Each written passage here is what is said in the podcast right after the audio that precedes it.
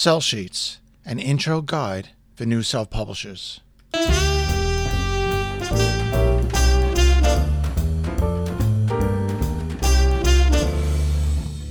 Hello, and welcome to the Business of Self Publishing podcast, episode number 68.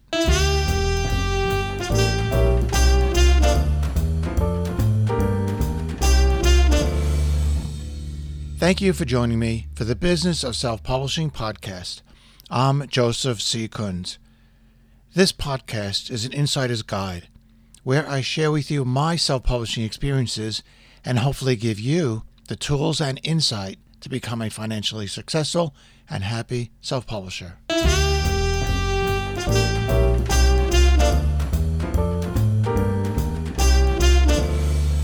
Sell Sheets, an intro guide for new self publishers. What is a sell sheet? A sell sheet, sometimes called a one sheet or a tip sheet, is a one sheet flyer that gives some detailed information about a book and its author. The major point of a sell sheet is to convey your book's benefits in a short and concise manner. It's used to help you market your book directly to book buyers. It's typically used to promote and sell your book to retailers, wholesalers, and even consumers. The sell sheet should always be included in your book's media kit so that news outlets, book reviewers, and bookstore retailers can have quick access to specific details about your book and your marketing plans. How does a press release compare to a sell sheet? A press release and a sell sheet are two different marketing tools. A press release focuses on news that you or your book are making.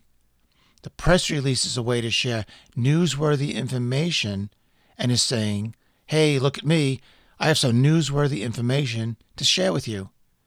Conversely, a sell sheet is more of an announcement that your book is out and available. The sell sheet is saying, hey, look at me, I have published a new book and I want you to buy it.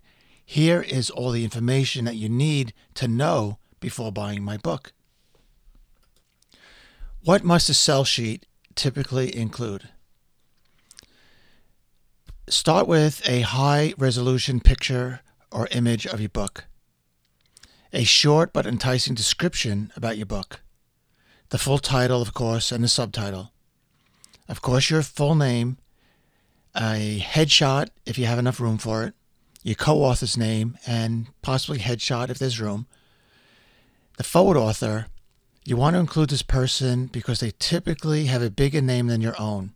And if this is true, you must include it.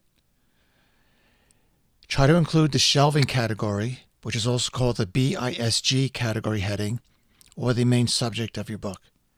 Include the ISBN 13, which you've assigned to your book. Include the format that goes along with that ISBN, such as a trade paperback, hardcover, PDF, and so on. You must include the publication date that your book will be available for purchase.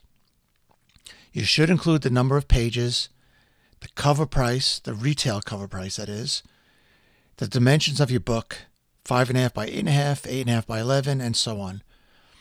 You must give where the book is available for purchase, such as Ingram or Amazon, for example. It's a really good idea to show what your marketing plans for the book are, such as targeted internet advertising, direct mail, email marketing, co op catalogs and trade show exhibits, social media marketing, video marketing, and so on. It's a really good idea to give some quotes or testimonials or blurbs that are especially good ones. And it's really important to include your call to action, your CTA. There's a statement such as visit my website at such and such.com, visit Amazon, my Amazon author page, and so on. And now a quick word on how do you market your book using a sell sheet. When designed properly, the sell sheet will be like having a shortened version of your book's webpage. You must use your sell sheet to communicate as much information and informative details as you can about your book, but without overdoing it. Be sure to put a call to action and ask the book buyer to call a phone number or visit your website or click a link to purchase on at Amazon or go to Ingram. You must also include your sell sheet in your book's media kit.